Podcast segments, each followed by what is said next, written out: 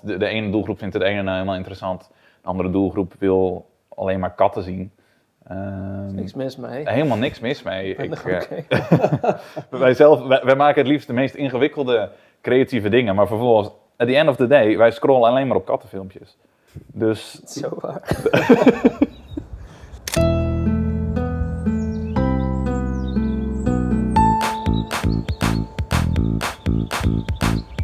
welkom bij de Creatieve Crisiskamer.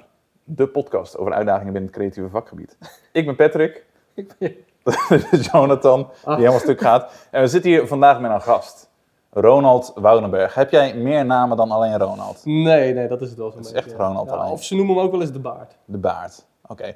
Meneer De Baard, Ja, wat is jouw rol binnen het creatieve vakgebied? mijn rol is... eh, het- Wat, wat doe jij binnen het creatieve wat doe ik? Ik doe een hele hoop, maar vooral met muziek. Vooral met muziek? Ja, ja, dus daar probeer ik heel creatief mee, eh, mee te zijn. Oké, en ik, ik heb gehoord dat jij onder andere eh, muziekles geeft.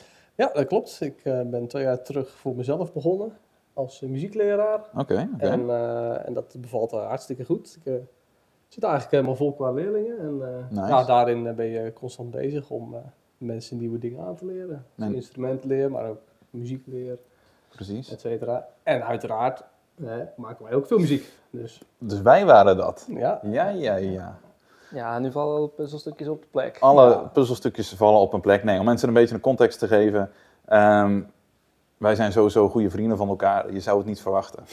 Eh, maar wij doen ook veel creatieve dingen met elkaar. Eh, Ronald en ik die, eh, staan regelmatig samen op het podium. ja. En we dachten, Ronald is een goede gast om uit te nodigen in onze podcast. Hij was hier toevallig. Maar Hij was hier ook. toevallig wilde het zo zijn dat Patrick net terug is van drie maanden eh, rond te trekken in. eh, Ja. we zitten niet meer in een auto, want we hebben geen auto met drie stoelen voorin. Ze passen niet in de Mazda MX-5. En we wilden Ronald nog eh, op, eh, achter op de bagagedrager zetten, maar dat, Het is wel, wel een goed nummer verder, maar dat, Ja. daar blijft het ook wel bij. dus dat hebben we maar niet gedaan. Maar wat- we hebben wel een goed onderwerp waar we het met elkaar zeker over kunnen hebben. Een onderwerp wat we allemaal wel kennen, denk ik. Dat is eigenlijk een beetje de, ja, de sleur, de writer's block. Igor die mengt zich daar ook gelijk Ja, even Wil in. wat zeggen, Igor? Nee. Je kijkt gelijk heel confronterend de andere kant op. Ik dingen denk dat. Igor, eh, Igor, Igor nu in de sleur zit. Ja, dat denk ik ook. Maar de, ja, de sleur, writer's block. Ik ga hem gewoon gelijk bij jou neerleggen, Jonathan. Wanneer heb je die voor het laatst gehad? Ehm, ik denk vlak voordat we naar de VS gingen, vlak voordat deze podcast begon. Ja. Ehm, Dus eigenlijk wil je zeggen dat dit wel een lichtpuntje is in jouw leven? dit is, ah, die, die reis, dat was echt... eh dat is een verademing. Ja. exceeded my expectations. Ja, Ja, dat horen we heel graag. Dat is wel tof, ja. Maar dus, daarvoor zat je eigenlijk wel in een sleur. Ja, eh, ik denk alleen dat eh writer's block en slur niet hetzelfde is. Maar ik zat wel echt in een sleur. Je komt op Ja. een gegeven moment, nou, ik zat in een, in een positie. Ik was aangenomen voor mijn creativiteit. En dan, nou, dit, dit blijft, dit is een soort herhalend thema Ja, maar- in, in de banen die ik vind. Maar je wordt ergens aangenomen voor je creativiteit. En dan uiteindelijk word je gemicromanaged en maak je dingen waar je niet trots op bent. Dat is het vooral, dat micromanagen. Dat, dat gaat gewoon, dat iemand die niks weet van wat jij aan het doen bent, jou gaat vertellen wat je moet doen. Ja. Dat slaat dus echt als een lul op een drumstel. Maar ze doen het het, gebeurt toch. toch? Ja. Ja. Maar daar kom je ook niet vanaf. Nee. Ja, door te stoppen met je baan uiteindelijk. Ja, nou, ik geloof echt wel dat er een bedrijf bestaat waar, eh, waar dat niet werkt. gebeurt. Nee, waar het niet gebeurt. Waar je zeg maar, je wordt aangenomen voor je creativiteit, maar dat ze dat ook echt nodig hebben, Ja. omdat je op het hoogste niveau eh, wordt verwacht om te presteren en dat ze je vertrouwen. Maar dan zit je meer in een agency, denk ik. Een Ja. beetje een creative consulting-achtig, eh, Ja, of precies. uitvoerend inderdaad, maar wel meer in zo'n soort meerdere opdrachten tegelijkertijd dan in plaats van eh, nou ja, één bedrijf. Waar uiteindelijk je toch naar de manager moet luisteren die geen kaas heeft gegeten van jouw vakgebied. Ja, precies. En ik denk dat het ook wel meespeelt dat de markt veranderd is in de laatste eh, vijf à tien jaar. Hm. Ehm, video's op hoog niveau produceren wordt gewoon steeds minder waard. Ja, Het is, het is steeds eh, makkelijker voor mensen om video's op een hoog niveau te Mhm. produceren. Ja. Hoog genoeg niveau. ja Dingen klopt. zien er al snel fancy uit. Ja. klopt. Maar het valt tegen hoeveel mensen dat alsnog goed kunnen, wel kunnen, eh et cetera. Ik zie nog zo vaak bedrijven Gewoon, ik denk met name de B2B sector. Want dan heb je ook minder aan influencers. Dat zeg ik niet, maar misschien dat ik straks op LinkedIn echt gewoon een soort van stortvloed achter me aan krijg met gewoon hooivorken en fakkels van minder aan influencers bij B2B, sterf. Maar Maar dat is het waard. het is het zeker waard. Maar eh, ja, alsnog zie ik heel veel van ja, we gaan iets met video doen. Het is zo simpel. Ja, zeker. Ja, ja, ja. ja. Maar het editen, eh, een goed script. Ja. eh, het, een goed gevoel voor filmen, et cetera. Überhaupt, blijkbaar is het heel moeilijk ook om eh, fatsoenlijke camera's aan te schaffen. Want ja, wat levert dit nou weer op? Dus Nou, alsnog... Ik denk, het ding is wel, en ik, ik geef volledig de schuld aan social media. Mhm. Of ja, misschien meer dat social media onze spiegel voorhoudt van hoe dat we zijn. Mm. Ja. Omdat het nu zo makkelijk is om de beste content constant te zien, Ja. betekent het veel, doet het veel minder met je als je iets in goede kwaliteit ziet. Want je bent gewend aan een bepaalde standaard. Dat is wel zo, ja. Ja, deels wel, maar het is, het is ook denk ik deels wat je zoekt en deels wat je doelgroep is. Ik bedoel, als je kijkt naar Reels inderdaad, daar hoeft de kwaliteit bijvoorbeeld niet super hoog te liggen. Maar laten we heel eerlijk zijn. Het moet Er- heel veel dopamine geven. En je bent het echt gewoon de volgende dag al vergeten. Ja, Dus het is niet iets wat je bijblijft. En als je dan kijkt Mm. naar business, of als het iets is wat bij een business, of nou B2B of B2C is, moet bijdragen, moet het wel bijblijven. Dus daar zit nog wel een verschil in. Oh, er is zeker. Ik heb zeker kennis die nog steeds heel erg van pas komt. Ja, ja. Maar als ik bijvoorbeeld, nou ja, wat zal het zijn? Vijf jaar geleden of zo, misschien zes jaar geleden. 2016 was het. Mhm. Toen vond ik een eh, video op YouTube genaamd eh, My Year 2016 of zo. Mhm. Van iemand genaamd Sam Calder. En ik heb die video helemaal grijs gedraaid. Ja. Minstens 200 keer gekeken, op school aan iedereen laten zien. Want deze gast, Sam Calder, hij maakt nog steeds video's, maar zijn transitions, dat was toen heel moeilijk, want je moest Mhm. alles in After Effects doen, dat is een moeilijk programma. Moest je heel veel dedication voor hebben om dat voor elkaar te krijgen. Ja. En hij maakte dingen die niemand anders kon. ja, precies. En ik was er obsessed mee. Ik wilde dat ook kunnen en ik probeerde het overal in toe te passen. En toen, al had je de meest saaie video voor, weet ik veel, eh, reclame voor BCL of wat dan ook. Maar dat is wel Als jij zo'n transition voor elkaar kreeg, had je iedereen's aandacht. Ja. En nu zijn er zat apps die het ook kunnen. Die doen het automatisch. Je hoeft maar twee kliks te doen en je hebt het. Ja, maar hebben we het dan niet gewoon over een stukje markt veranderd, technologie veranderd? Ja, Weet je, leuk dat die transitions niet allemaal makkelijk zijn, maar er zijn nog steeds heel veel dingen die je niet kan als klopt. simpele ziel. Oh, zeker weten. Het is alleen dat, zeg maar, dat streven naar het maken van iets wat de rest niet kan maken. Dat is voor, voor mij een, van mijn grootste Ja, Mhm. ja, waar ik het meeste uithaal, zeg maar. ja, ja. De meeste waarde aan hecht. meeste Ja, wat het leukste is om te doen. Iets Ja. maken wat de rest niet kan maken. Alleen het, Ja, het is steeds minder waard voor de markt. Nee, En, ja, eh, dat ja, ligt aan de markt, denk ik. En dat, dat Ja. is een kwestie van het juiste... blijven innoveren. Nieuwe Dat. dingen blijven proberen. Ja, blijven ontwikkelen inderdaad. Ja, een dat houdt je wel podcast scherp. podcast starten. Ja. eh, maar, maar inderdaad ook, ook zoeken naar juiste opdrachtgevers. Eh, ja, eh, als, je, als we het hebben over eh, eh, social media content, dat hoeft allemaal niet super spannend te zijn. Maar eh, reclames moeten nog steeds goed zijn, films moeten nog steeds goed zijn, musicvideo's moeten goed zijn. Het Ja. moet vooral goed script ook hebben. Er moet, je, moet een goed verhaal achter zitten. Het moet iets met je doen. Vorige aflevering. Eh, Ja, het, het moet iets met je doen. Ehm, er zit heel veel kennis achter, waarvan je ziet dat wanneer bedrijven dat nu doen en denken, ik kan dat ook, want ik heb ook een iPhone.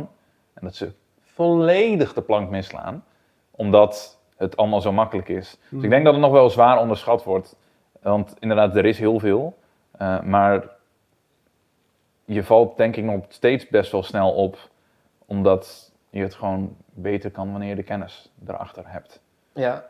Ik denk dat het ding is dat nu de toegevoegde waarde van iets wat ik zou maken versus iemand die denkt van ik doe het wel even op mijn iPhone, is veel subtieler. Ja, Mensen weten dat het beter is, maar ze weten Ja. niet precies waarom het beter is. Ja. Ja. En eh, maar ik denk dat het ook allemaal volledig met eh, de toegevoegde waarde heeft volledig te maken met de doelgroep waarvoor je datgene op dat moment maakt. oh zeker, ja. Dat is het. Meedenken. Ja. eh, Ja, want de, de ene doelgroep vindt het ene nou helemaal interessant. De andere doelgroep wil alleen maar katten zien. Ehm, niks mis mee. helemaal niks mis mee. Ik, Oké.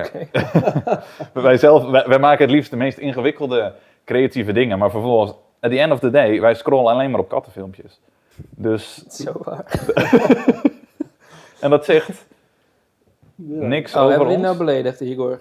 Ja, Of moet hij even de spotlight pakken? Even shine hoor, even strekken. Ja hoor, niet te doen deze jongen. Oh, hij gaat even kauwen, dat hoor je ieder geval straks op de video. Zal ik even bij gaan zitten? Maar je zat toen dus in een, eh, in een sleur, zeg maar. In een sleur, ja. Maar merk je dus dat dat ook effect had op jouw creaties die je deed naast werk? Dankjewel, Igor. Ja. Ehm, het heeft zeker effect op mijzelf, Mhm. maar ik kan er beter mee omgaan. Want helemaal, kijk, toen, de laatste paar maanden is gewoon goed weer geweest. Ja. Eh, het weer heeft een enorme impact op mij. Als het lekker zonnig is, heb ik Oh, veel meer zin ja. om dingen te ondernemen. Ja. Mm. Ehm, en nu begint het donkerder te worden. En Ja. dan aan het einde van de dag kan je wel het idee hebben van ja, ik ga vanavond iets maken, maar dan kom je thuis en is het donker. En dan Mhm. is het regenachtig, kale bomen, Ja, ik- alles is sad en koud. En Ik denk dat van, dat ja, gewoon zwaar de winterdip is waar ik denk wij allemaal last Mm. van hebben. oh. Ik weet niet ook hoe het met jou zit, Ronald, maar ik heb vaak in de auto op weg naar huis, heb ik bijvoorbeeld echt dat ik denk van, ah, ik ga straks dit opnemen. Mhm. Echt, het gaat zo vet worden. En dan ben je thuis en dan heb je nul energie Ja. om wat op te gaan nemen. Dat inderdaad, maar ook juist de momenten dat je denkt van, zo, nou, vanavond heb ik een avond vrij. Ik ga eens even le- lekker ervoor zitten. Ja, En dan zit ik vijf minuten achter mijn piano en dan doe ik hem dicht en dan denk ik van, nou, Ja. dit wordt helemaal niks. and it's gone. dus Ja. dat is... eh, Ja. Maar jullie hebben wat dat betreft wel geluk, je bent niet afhankelijk van, eh, Het weer. Van het weer. mm, Nou ja, je mentale staat wel. Dus in de, in de winter schrijf ik met name depressieve liedjes. Waar ik in de zomer dus met name depressieve liedjes schrijf. Precies, ja, ja, ja. Dus- ja. Dat, is, ja maar dat scheelt wel een hoop. Dat is, in de zomer krijg ik vrolijke liedjes uit mijn, uit mijn maar met depressieve teksten. Dat wel. Ja, ja. precies. Precies. Nee, het- het is wel inderdaad, je bent minder weersafhankelijk qua, nou ja, in principe schrijven en dat soort dingen. Ehm, ik word een beetje afgeleid hier. Igor wordt, eh, komt even op bezoek. Ja. En die gaat even met de achterpoot op eh, stop record. eh. Ja. Dan gaan we zitten op de trackpad. Dat, dat werkt fantastisch. Nee, maar inderdaad, in de, we- het, het heeft voor ons minder effect op dat, maar wel op je mentale staat Ja. die jou Mhm. in staat stelt om muziek op te nemen. En eh, eh, hebben jullie dan ook dat je over sleur gesproken, zeg maar? Want soms ben je zo lang achter elkaar aan proberen te presteren. Dus je hebt Mhm. allerlei optredens of dingen of dingen die moeten. Dan raak je op een gegeven moment ook echt inspiratieloos. En dan, op een gegeven moment kom je ook een beetje in een sleur van altijd maar hetzelfde trucje doen en altijd maar... Dus dat je echt volledig op routine eigenlijk bezig bent. En niet echt, terwijl dat toevallig vanochtend nog hadden, Ja, Dat je eigenlijk niet echt iets pakt en je daar weer in, nieuw in verdiept of zo. Zeg maar. Dat, ja zo voelt het voor mij ook wel een beetje soms als een sleur. eh. Ja, daarom heb ik bijvoorbeeld met live optredens dat ik eigenlijk bij ieder optreden de set probeer aan te passen. En het liefst, het liefst één keer in een paar weken eh, wel probeer nieuwe nummers aan het set toe te voegen. Of nou nummers zijn die ik gewoon heel leuk vind, of nummers waarvan ik denk, dit gaat het publiek heel leuk vinden. Om toch, ja, het is inderdaad, als je hetzelfde nummer wat we al drie jaar doen, eh, moet optreden. Ja. En we kunnen het nog steeds blij overbrengen. Ja, ja. Maar ja, dat, dat lampje gaat er niet feller van branden, zeg maar. nee. Ik bedoel, het eh, dooft nog steeds net zo hard. Ja. Dus het is ja, in dat opzicht moet je jezelf blijven prikkelen, denk ik. Ehm, dat is dan wat betreft optredens. Qua schrijven. Ja, ik denk qua schrijven is het helemaal moeilijk. En, en bij jou inderdaad, eh Jonathan, bij creëren is natuurlijk, jij bent sowieso al heel erg afhankelijk van externe omstandigheden. Maar dus bij schrijven ook, je kan het ook niet forceren. Maar, Je kan niet zeggen, oké, nu ga ik een tekst schrijven. Dat, dat werkt Nee, gewoon niet. nee, nee. Dat, dat, ja. So- soms werkt het een beetje, weet je wel. Dat hebben wij ook wel eens gedaan. Dan pak je een dag Ja, of meerdere dagen. Ja. En dan is het van, oké, nu willen we echt even focussen op de muziek. Ja. Dus even telefoon is weg, alles weg en we gaan hier zitten. En dan komt er nooit uit wat je wil, überhaupt. Eh, maar er komen wel positieve dingen uit. En Ja, je, ja. je, je schrijft wel dingen. Ja. Maar wanneer je echt jezelf gaat forceren om te schrijven, dan wordt het echt helemaal niks. nee. Dan is Nee. het echt, ja, ja, een vlag op stontschuit, zeg maar. Maar ik geloof dat jullie vast wel wat trucjes hebben om in die soort flow state te komen of zo. Nou ja, voor mij, maar dat, dat is echt als ik het heb over teksten schrijven bijvoorbeeld. Sowieso teksten moeten bij mij, komen vaak redelijk uit het niets. Maar wat bij mij heel goed werkt als ik bijvoorbeeld wel een onderwerp heb, of het begint vaak bij een onderwerp, een woord of een zin. Dan ga ik vaak naar muziek luisteren die mij inspireert. Dus gewoon een melodie wat bijvoorbeeld dan al de hele dag in mijn hoofd zit. Ja. Op die melodie ga ik met de zin die ik in mijn hoofd heb, ga ik zeg maar tekst schrijven. Dat helpt echt bij mij in ieder geval supergoed. Dus ik ga de tekst die ik, waar ik een stukje van heb, ga ik verder uitschrijven. En ik plot dat de hele tijd op die melodie, op het ritme, op eh, hè, de, de rijmschema's van het liedje. Hm. Eh, en zo heb ik vaak een soort van basis. Dan heb ik vaak één, twee versen en misschien een stukje refrein. Ehm, en dan haal ik die melodie volledig weg. Pak ik mijn gitaar, ga ik willekeurige akkoorden spelen. Ga ik de tekst die ik heb geschreven op een compleet andere melodie, ga ik zingen op die akkoorden die ik gewoon random heb gepakt. En dan ga ik mijn nummer afschrijven. En dat is een tactiek die tot nu toe altijd succesvol is geweest. Dus jij, dus jij begint met een melodie, daar baseer je tekst op ja. en dan haal je de melodie weer weg en dan doe je hem opnieuw. Exact. Hm. Exact. Dus ik kan jou, ik kan jullie nummers laten horen en zeggen: dit nummer van mij is op die melodie geschreven. Dan denk je van, wat lul je? maar dat is, bij mij werkt dat gewoon zo. Ik heb gewoon een woord of, of een zin in mijn hoofd en ik moet het uitschrijven, maar ik kan het niet plat statisch uitschrijven. Nee. Ik moet het in een soort van rijmschema stoppen. Het, het moet een soort van ritme hebben. En als je in dat ritme zit, dan kan je daarna dat ritme gewoon compleet loslaten. En er zelf nou ja, ondersteuning bij, je, je basis eigenlijk, je fundering onderzetten. En dan gewoon een compleet iets nieuws bouwen. Dat werkt bij mij verbazend goed. Apart, maar ik kan me er wel iets bij voorstellen inderdaad, want je moet iets hebben, Je moet inspiratie hebben, soort Ja. van. Ja. En je hebt, je hebt in het begin een soort van houvast, die jou dus dat eerste vers of die eerste twee versen doorhelpt. Daarna moet je gewoon volledig blank die houvast loslaten en gaan. Dat is het gewoon. En ik, dat, dat is voor mij gewoon een hele fijne tactiek. Maar dus ook, ik schrijf volledig uit gevoel, zeg maar. Dus als ik naar een nummer luister wat overeenkomt met dat gevoel van die zin die ik in mijn hoofd heb, Hm. dan gaat dat heel makkelijk. Een ander Ja. leuk voorbeeld is toevallig, eh, mijn broer die gaat trouwen. En eh, ik moest een best man speech schrijven, want ben een best man. Dat schijnt er dan vaak bij, bij te horen. Ja. Eh, better man. Een better man ben Oh, ik. best man. Nice. niet breaking the man, dat, eh, wordt, dat is niet leuk op die dag. Maar ehm, wat bij mij dus daar 100% de tactiek was. Ik had gewoon een muziekje, pianomuziek op de achtergrond. Ik denk nergens over na. En ik ga mijn, mijn gevoel opschrijven. Nul, nul voorbereiding, niks. Gewoon echt. En ik schreef het op en ik had binnen vijf, vijf minuten, denk ik, een, eh, een speech. Die heb ik daarna een klein beetje ingekort, een beetje bijgeschaafd. Nog even wat mensen laten lezen van, is dit wat? Ja. mensen met tranen in hun ogen ernaar zitten kijken. Dat kan zijn omdat de speech goed was. Het kan ook zijn omdat ik gewoon van geen kant kan schrijven. Aan de andere kant is het wel eens gebleken dat ik aardig kan schrijven. Dus ik denk dat het wel goed zit.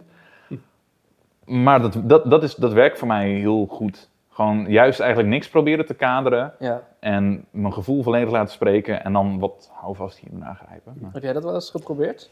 Eh, nou, niet zozeer qua teksten. Ik heb wel wat teksten geschreven. maar Ik ben, ik ben daar wat minder mee bezig, met, vooral met muziek. Mhm.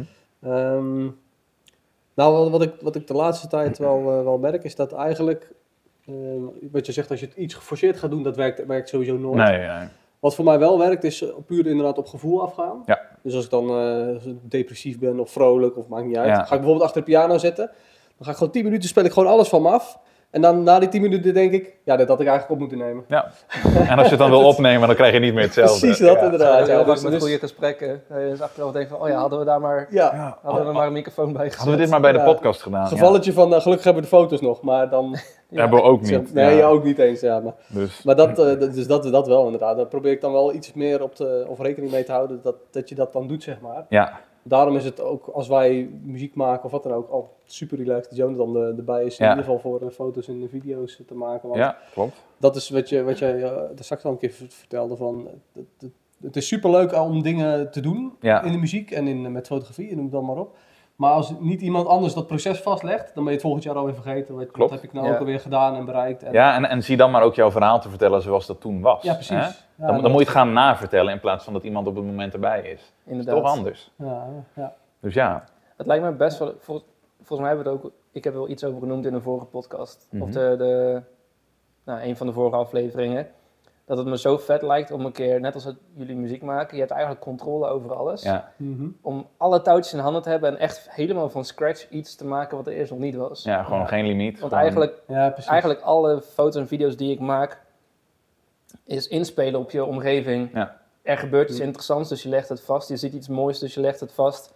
En je Mhm. kunt wel een beetje spelen met je hoek en je angle en, en ja, licht precies. en dat soort dingen. Maar je maakt altijd gebruik van iets wat er al is, zeg maar. Ja. En het lijkt me best wel... Ik, ik ben geen filmschrijver of zo. Ik heb het ook nooit echt een kans gegeven. Ik, heb wel Zou je het willen? Eh, ik zou graag een keer mee willen lopen met iemand die er ervaring mee heeft. Maar om Ehm, er dan uiteindelijk zelf wat mee te doen?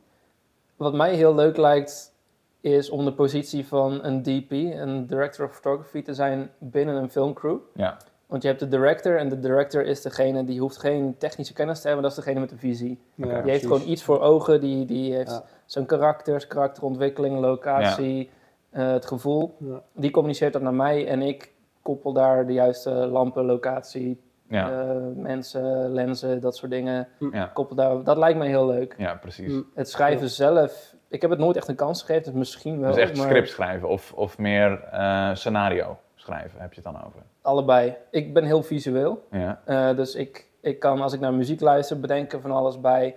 Als, Ja. ik, als iemand mij een verhaal vertelt, dan, dan zie ik het als een film voor me in mijn hoofd. mhm. Ja. Eh, dus het vertalen van een- idee naar beeld, dat is waar ik goed in ben en wat ik leuk vind. ja, Maar het bedenken van een verhaal wat er eerst nog niet was, heb ik nooit een kans gegeven. Misschien is het wel heel leuk. Misschien moet je het juist eens proberen. Inderdaad, ook gewoon die aanpak van schrijf, wat er in je opkomt, schrijf het volledig uit. Wel met tekenen trouwens. Ik heb vroeger heel veel getekend en dan Echt is waar? het... Ja, Jullie allebei volgens mij. Ja, dat is ook dat uit waren... eh, eh, donkere dagen voor kerst waren dat. eh, oh, ik heb nog nooit zoveel gelachen.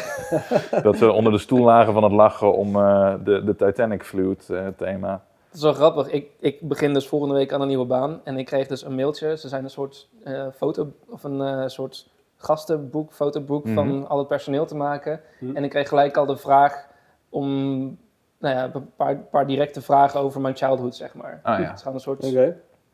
Ja, lang verhaal. In ieder Ah, geval, ja, ja. ik kreeg dus de vraag van wat waren je favoriete vakken op school? En waarom dan? En waar deed je dat dan het meest? Ja. En toen stond ik even stil van ja, wij hebben allebei het vak tekenen gehad in kunstgeschiedenis, maar de meeste tekeningen waar ik echt trots op ben, staan in mijn wiskundeschrift. Maar echt, Ja. ja. Sowieso van tekenen is er ook niet mega veel bijgebleven, denk ik. Claire op de schuur in ieder geval. ja, en eh, Emotional Titanic Flute. eh, Ja, de, en de Emotional Titanic Flute theme. En eh, Ja, omschrijf dat eens. Hoe zag dat eruit? dat... eh, Nou ja, voor een stukje context. Eh, je had het tekenlokaal, ja, maar wij gingen altijd in de aula zitten, want dat mochten wij. ja, En dan heb je gewoon een hele vrijwel lege aula. We gingen altijd op datzelfde tafeltje in de hoek, de Ja. tafel, de VIP-tafel, gingen we altijd zitten. ja.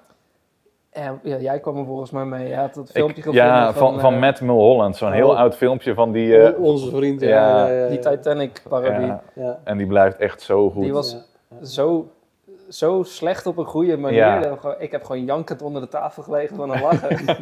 Meerdere keren. Dat op een gegeven moment de docent inderdaad gewoon naar ons toe kwam van... Gaat het wel goed? Want Ja. jullie moeten wel focussen. Maar het is wel echt zo'n vorm van humor niet iedereen snapte. Want ik liet hem thuis horen en het was gewoon doodstil. Ja, het was van... Ja, maar dat klinkt eigenlijk niet heel best. Nee, dat is, het, dat Dat is is een grap. Dat ja, is ja, het punt. Ja. ja. Waar hadden we het ook weer over? over bij jou op werk. Over, dat eh, jij op werk ging, ging vertellen over je jeugd. Daar ging het. Ja, daar ging het om. Ja, nou, ik was dus aan het vertellen over dat, dat tekenen en, en natuurkunde, dat ik dat heel leuk vond. Mhm. En dat was van, "Hey, maar wat heb je dan gemaakt waar je trots op bent? Ja, dat staat eigenlijk allemaal in mijn wiskundeschrift Ja. en die heb ik weggegooid. Dus ja. Zonde, ja. Maar dat is dan ook al, als we het hebben over... Bij tekenen moet je forceren om wat te creëren. ja, En bij een, een, een wiskunde bijvoorbeeld, daar laat je gewoon je volledige creatief, de creativiteit de vrije loop. Je laat eigenlijk gewoon de geest staan, wou je zeggen. Ja, eigenlijk, eigenlijk laat je volledig de geest.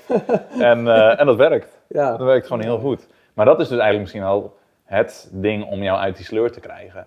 Is juist volledige creatieve vrijheid. ja. Even geen beperkingen. Ja. Maar ja, hoe, hoe ga je dat realiseren in Nederland? In... ja, in de winter weet ik het niet zo goed. Maar, Maar, ook daar heb, moet toch iets eh, op te vinden zijn? Ik bedoel, hoe gaan we komende winter doorkomen? Even serieus. Hoe doen ze, hoe doen ze dat? opnemen. Ik wil niet daar in een hoekje gaan zitten janken in een feutushouding. Ik weiger. Maar hoe doen ze dat dan in die noordelijke landen? Want daar is het eigenlijk het hele jaar door winter. Daar heb je dus- bergen en sneeuw en zo. Ja, daar, daar kan je in ieder geval wel mooie foto's maken. Terwijl Ja. het, het grappige is eigenlijk dat alle, alle buitenlandse toeristen die hierheen komen, die, ah, het is hier zo plat en dat is helemaal geweldig. Eigenlijk is het maar gewoon eh Ja, maar perspectie. wie houdt er nou van plat? Toch? Ja, ik dat moet, is ja, waar, ja, dat, dat klopt. mij niet bellen. Het is praktisch voor infrastructuur, maar Dat klinkt wel zo depressing. Ja. Is- ja, maar eh, Ja. dingen en treinen ook. En koe- koeien vooral. koeien. Ja, Ja. Moemoe Meadows hebben we hier ook. Dus ja, het, het is het niet. Maar inderdaad, Ja, jij zegt dan zo, hoe doen ze dat in noordelijke landen dan? Maar je weet ook in noordelijke landen heb je de hoogste suicidal rate van de wereld. Dus het is Oh. niet heel erg... Ik denk dat als daar creatievelingen wonen, die... eh je houdt niet lang vol, zeg maar. Ja, die wonen of die alle- verhuizen. Die, die wonen allemaal hier dus Nou, waarschijnlijk. die hebben allemaal de geest gegeven. Nou ja, ja oké, het ligt er inderdaad aan waar je bent. Ik Ja. was eh, nou, nu ongeveer precies een jaar geleden in IJsland. Volgens mij ben Ja. ik al op teruggekomen. Ga ik vast nog wel meer, Ja. meerdere keren Hij doen. praat alleen maar over IJsland, die jongen. Het is gewoon een keer... Maar ik raak daar dus aan de praat met een stel die dus van Parijs verhuisd zijn naar IJsland. Drie jaar geleden, of nu inmiddels vier jaar geleden. Oké. Ze zijn allebei landschapfotograaf. Hm. En geloof me, IJsland is een land, daar kun je heel je leven wonen en elke dag nieuwe foto's schieten die nog niemand in heeft geschoten. Denk je dat? Ja, ik, ik vind dat zelf lastig inschatten, want overal waar mensen lang leven, zijn ze op een gegeven moment klaar met de omgeving. De, het, het land is niet oneindig groot Nee. en er zijn ook niet oneindig veel bergen, maar Mhm. omdat er zo belachelijk veel bergen zijn en omdat de seizoenen alles zo anders telkens eruit laten zien, Ja. ehm, kun je echt gewoon elke keer wat nieuws schieten. Elke Nou, eigenlijk keer- een beetje ieder seizoen, zeg maar. Ja. Ja. want ik Ja. kan me herinneren, ik weet de derde dag dat ik daar was, de eerste dag was ik gewoon naar het midden van het land aan het rijden om tussen de bergen te zitten. Mhm. De tweede dag was nog verder rijden en de derde dag, vanaf de derde dag tot de laatste dag had ik niks gepland. Dat was mijn plan, om niks te plannen. Goed plan. Beste plan. Dat deed ik bij mijn reis ook. Ik kan me herinneren dat ik op een gegeven moment gewoon de weg afging, gewoon offroaden en dan gewoon voor drie uur lang ineens zit je in een bos en dan ineens een rotsgebied en dan ineens sneeuw en dan Ja. zo vaak dat je dan een heuvel oprijdt en dat je gewoon een 360 graden view om je heen hebt van dingen, gewoon wallpaper niveau Ja. foto's. En dat je gewoon zeg maar na drie uur rijden denkt van ja, ik ga nou niet meer stoppen. Ik ga het nu gewoon alleen maar in me opnemen. Ja. Ik, ga het niet over, ik ga het niet meer vastleggen, want je houdt het niet meer bij. En zo'n overdosis aan inspiratie heb ik nog nooit eerder gevoeld. Nee, precies. Ja. Ja, Maar ja, eh, dat is wel heel gaaf, ja. Maar op een gegeven moment zou je zeggen, gaat die inspiratie ook weg. Want het wordt normaal. Op een, gegeven moment wel. wordt alles normaal, Ja. denk ik. Waarschijnlijk wel, ja. Net als herwijnen. Weet je, in het begin is Oh, het heel exciting. wordt- de Herwijnen wordt heel snel normaal. maar ik ben toch wel trots op hoe, hoe erg we nog op Texas hebben kunnen laten lijken. Hoe, hoe, goed, hoe goed wij herwijnen hebben kunnen Dus gebruiken. jullie waren zeg maar een paar, paar weken geleden in Texas en dat, de herwijnen leek er nog meer op. Nou ja, eigenlijk wel. Eigenlijk wel. Nou, ik kan je wel vertellen, ja, ik miste jij, wel dat vervallen schuurtje weer. dat wel. Jij hebt natuurlijk Texas niet meegemaakt. Wel New Mexico. New Mexico nou, was een Dat beetje was- een mix tussen plat en Je berg. zei dat Mexico of eh, Texas veel groener was. Texas was voor een, voor een groot deel, misschien wel twee derde. Ik heb de kaart niet voor me, dus misschien word ik ook straks verstenigd als ik dit zeg. Maar eh, voor ongeveer twee derde is Texas mega groen. Maar ook best wel plat. Je hebt echt wel best wel bergstukken. ehm, maar er zijn ook genoeg hele platte stukken. Texas is trouwens ook, er staan mega veel windmolenparken. Ja, Dus het is helemaal niet alleen maar een... eh, Hm. best het- wel Nederlands Het is eigenlijk. bekend als oliestaat. Maar inderdaad, het is best wel... Ik reed op een gegeven moment bij Corpus Christi. Eh, dat is meer richting de kust, zeg maar. Ja. En echt allemaal plat en windmolenpark. Echt dat je af en toe dacht... Het is dat ik weet dat ik in Amerika zit. Maar ik feels like home, zeg maar. Ja, Dus daarna ben ik ook gauw doorgereden. maar het, snel weg hier. precies. Alleen het weer was wat beter. Ja, ik heb denk ik van de 83 dagen een dag of eh, vijf misschien regen gehad. En niet eens volle dagen. 83 dagen. Ja, moet je nagaan. Zo. En dan kom je hier in Nederland en dan vriest alles eraf, zeg maar. Wij hebben hier zeg maar 30 dagen op rij regen gehad. Ja.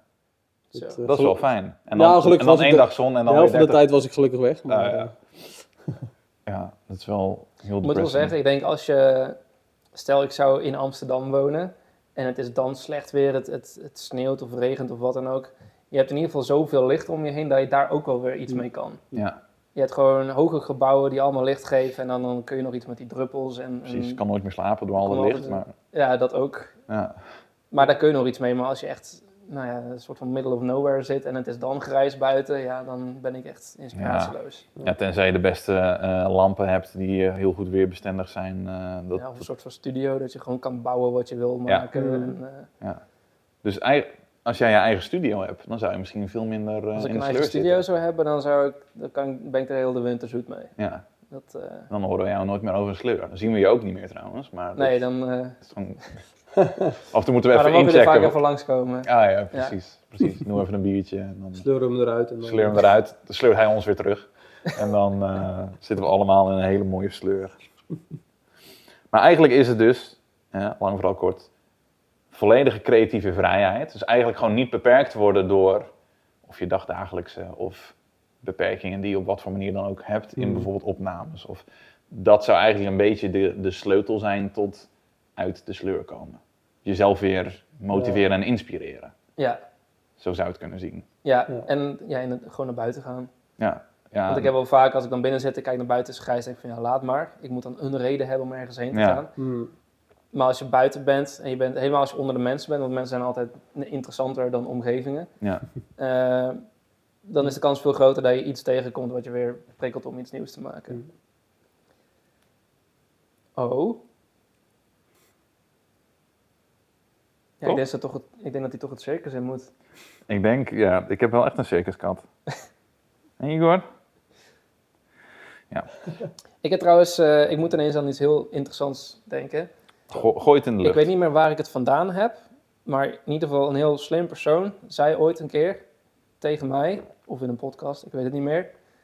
Ehm, die zei dat oneindige creatieve vrijheid, dat dat, eh, dat dat je afremt, dat je dan niet weet wat je moet doen. En hij legde dat uit in de Hm. vorm van, stel je voor, je maakt een, eh, je maakt een, een spel of een videogame en er zijn geen regels, je mag doen wat je wilt. Dan weet je niet wat je wil doen Ja. en dan wordt het saai. Ja.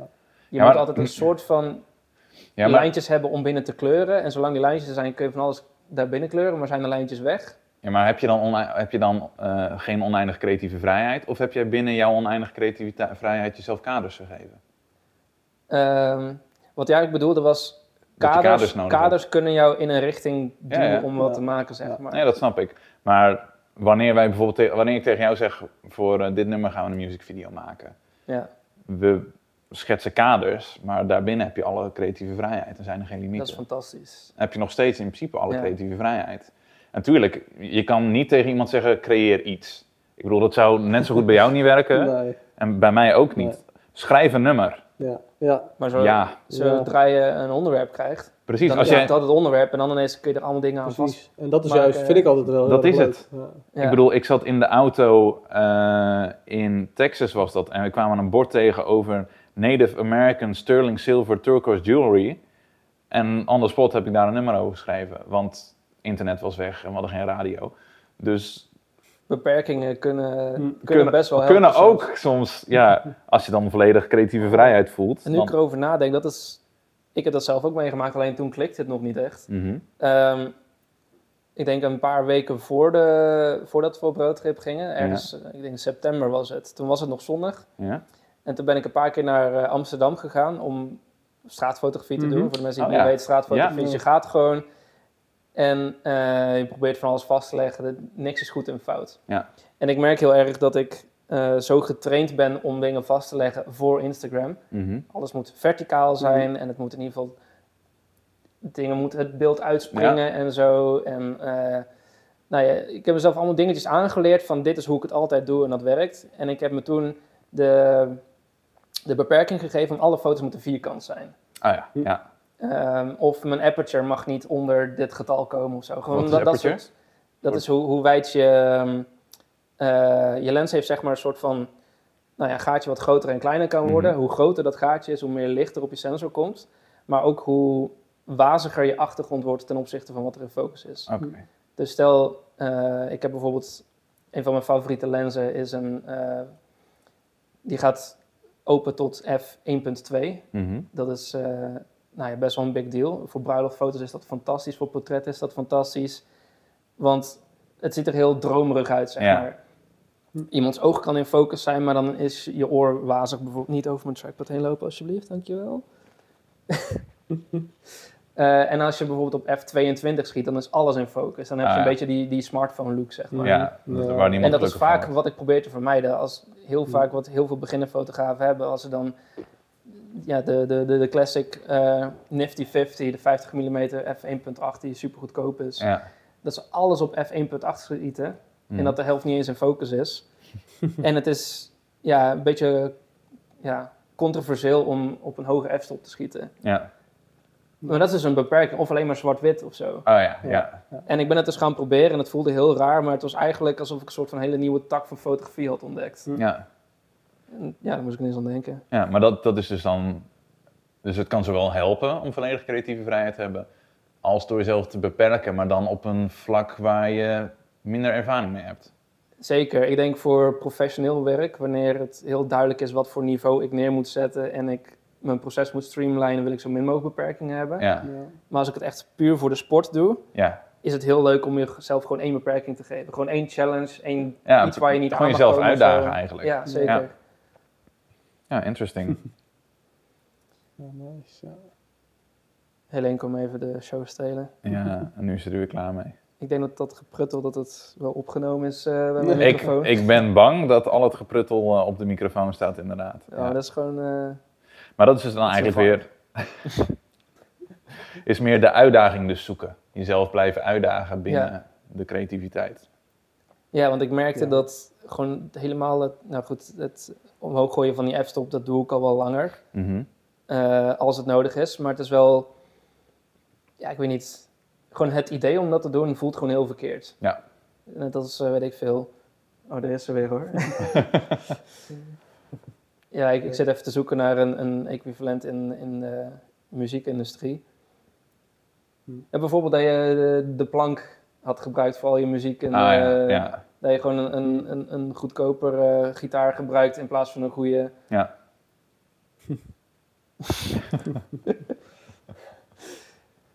Maar om, Je- je, je om jezelf je uit te dagen bedoel je? Ja, inderdaad, gewoon die, die uitdaging Ja. opzoeken. Nee, maar dat, dat, in principe, dat- dat, dat helpt wel goed op zich. Dat heb ik in mijn eigen opnames ook nog wel eens, dat je zegt inderdaad van... eh, ik wil eh, bij dit nummer eh, alle elektrische gitaar bijvoorbeeld op deze gitaar opnemen en die klinkt op deze manier. Dus moet je, beperk jezelf in je soundscape die je kan neerzetten, Ja, maar inspireert het weer om juist iets unieks neer te zetten binnen dat geluid.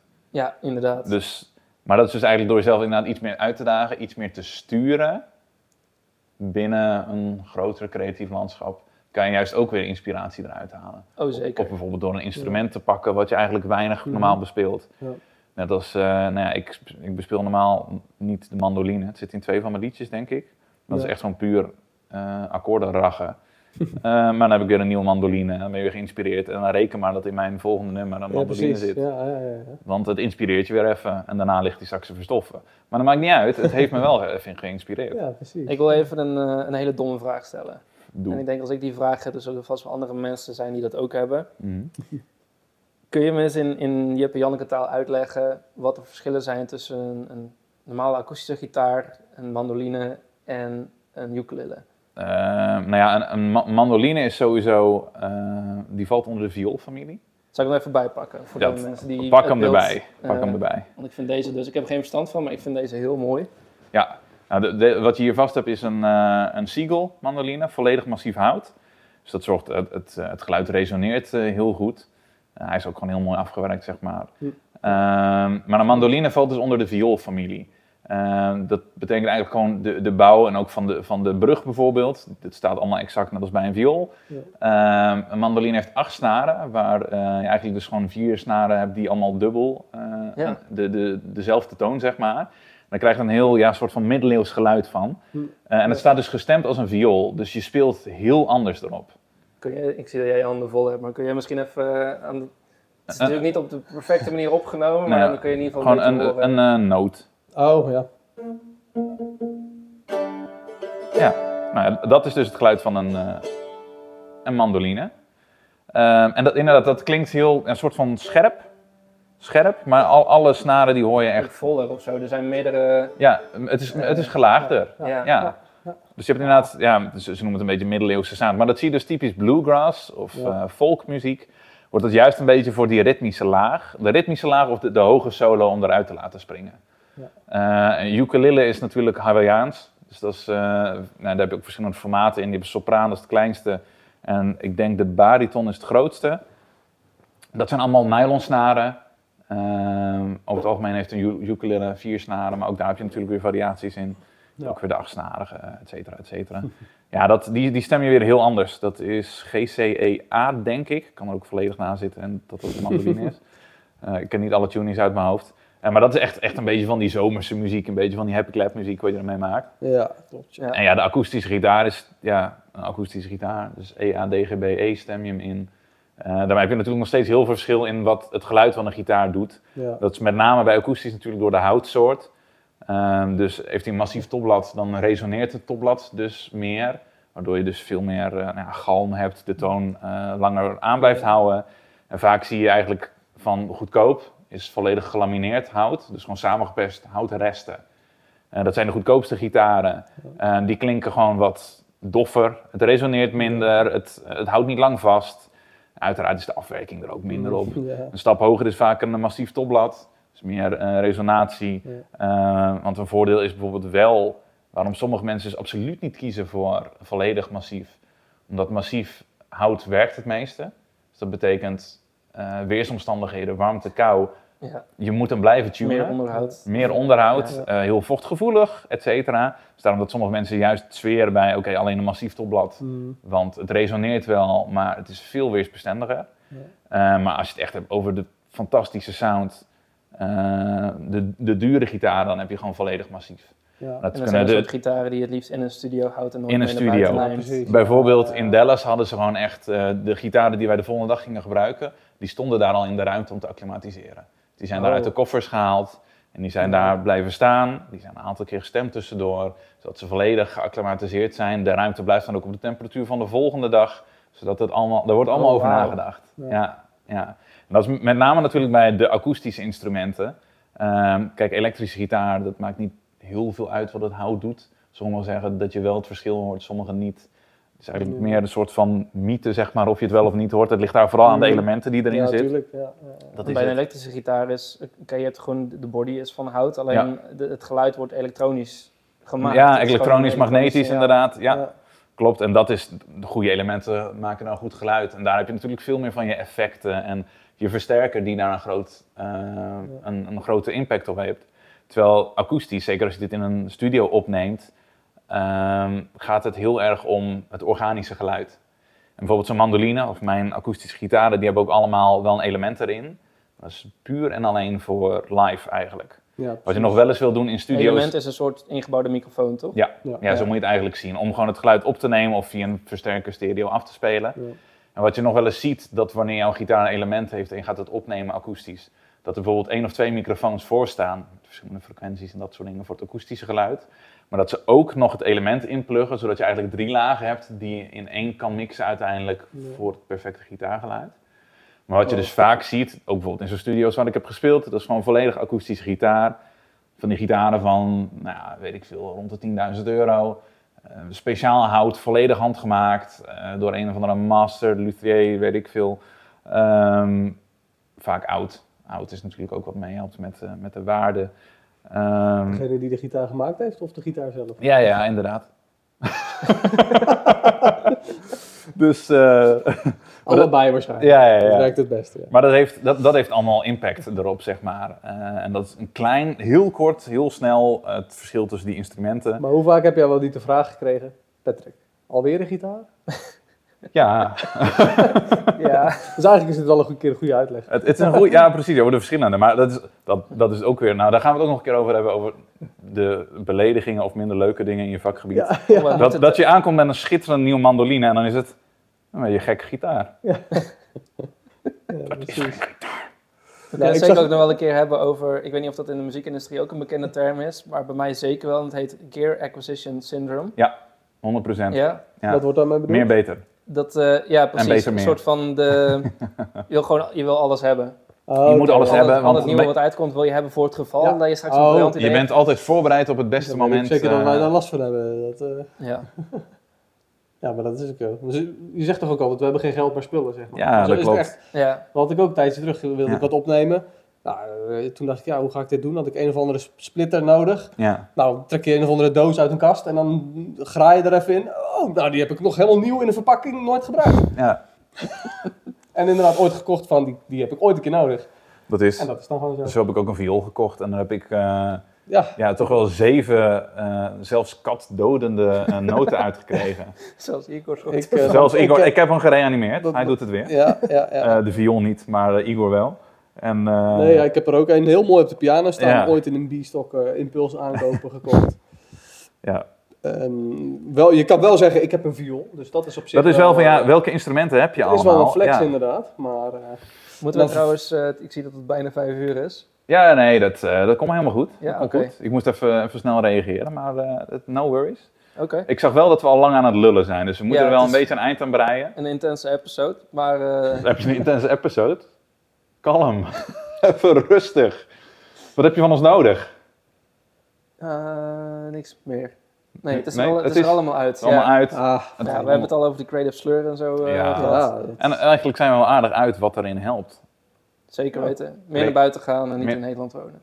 Precies, eigenlijk, eigenlijk is dat Ja. het punt. Jongens, bedankt voor het luisteren. Het Ja. was een hele leuke aflevering. Ronald, leuk dat je er was. ja, ik vond het ook hartstikke leuk. Volgende keer ik bij jou? Of? Dat is goed. Oké. Ja, Ja. Moeten we top. nog even een oproepje doen voor input over de, de, de politieke discussie? Ja, die hebben we in de vorige aflevering ook al benoemd natuurlijk. Maar ik vind het wel een leuke. Heb jij interesse om een keer bij ons bij een episode te zitten? Eh, Oh, bijvoorbeeld over eh, een uitdaging die jij zelf kent binnen het creatieve vakgebied. Maar ook om bijvoorbeeld een keer te hebben over eh, de creativiteit en de politiek. En de gemeente die jou in de weg zit. Of de overheid die jou in de weg zit. Of je moeder die je in de weg zit. Eh, je vriendin, vriend die je in de weg zit. Of protest- protesterende mensen die op de weg zitten. protesterende mensen die op de weg zitten, kom er even vanaf, vanaf en duik bij ons de auto of studio in. Ehm, moet je je weg nog vinden? Ehm, sluit bij ons aan. Eh, eh, drop een like in de comments. Ben je de weg kwijt en zo, dan gewoon Precies. aanbellen en, of aankloppen mag ook. En eh, niet anders. Dus bij deze, eh, wees uitgenodigd. En eh, geloven jullie dat een maatschappij zonder kunst kan bestaan?